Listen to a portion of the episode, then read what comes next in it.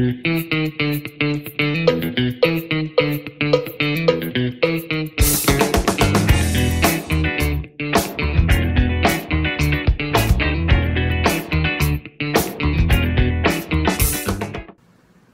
家好，欢迎来到股气，感谢收听。最近美股闪崩，台股也动荡不安，相信很多股民应该都是非常的紧张，我个人也是。那我们先来看几个简单的数据，首先是美国指数 DJI，那可以发现说，哎，真的是崩跌的很严重，即使中间有很多力道想要去反弹，但是基本上还是 hold 不住，还是不断的在往下走，甚至可能已经来到接近年线的地方了，非常危险。那我们再来看一下 VIX 恐慌恐慌指数，也是不断的上涨。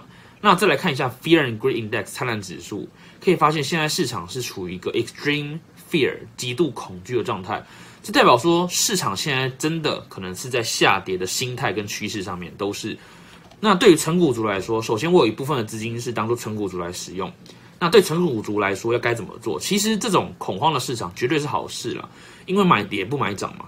重点只要你坚持住，那市场。价格越低，你成本进的越低，你把时间拉长后，你的绩效越好。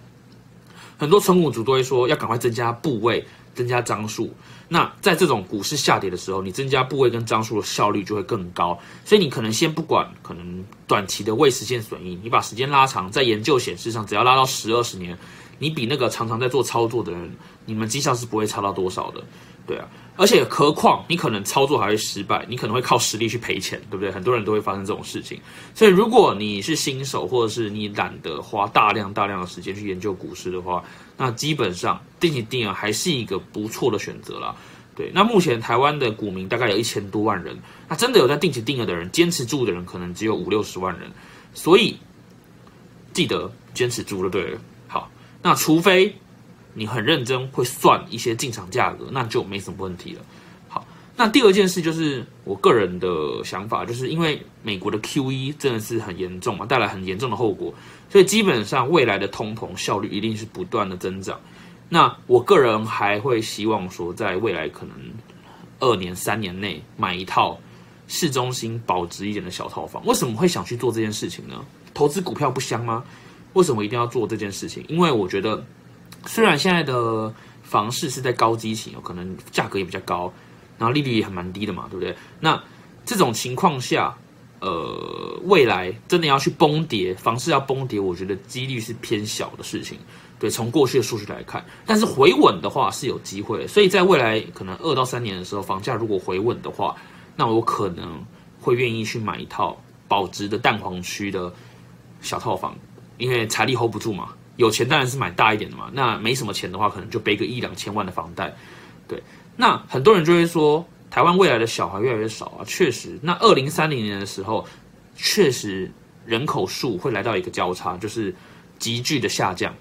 对，那在这种情况下，买房的人会急剧下降了。那在这种供需失衡的情况下，房价确实有可能会跌，但是我觉得也不会跌太多，毕竟现在通膨都不严重，资产只会不断的膨胀。所以，如果你身上只有现金的话，那你就等着越来越少被稀释掉。所以，我会宁愿拿去买一间小套房。那随着通膨不断的升高，我的小套房的价值也会不断的上升。这是我个人的想法了。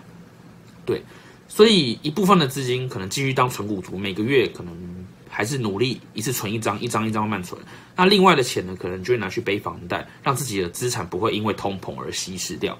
对，这个是我目前在这两个月，应该说这两个礼拜、这两个月，股市非常动荡的时候，非常的焦躁之后所想出的一个结果。那给大家分享一下，算是分享我的心态了。对，好，那大家会怎么想呢？如何去应应这个未来动荡不安的市场呢？都欢迎在下面留言，让我们一起加油。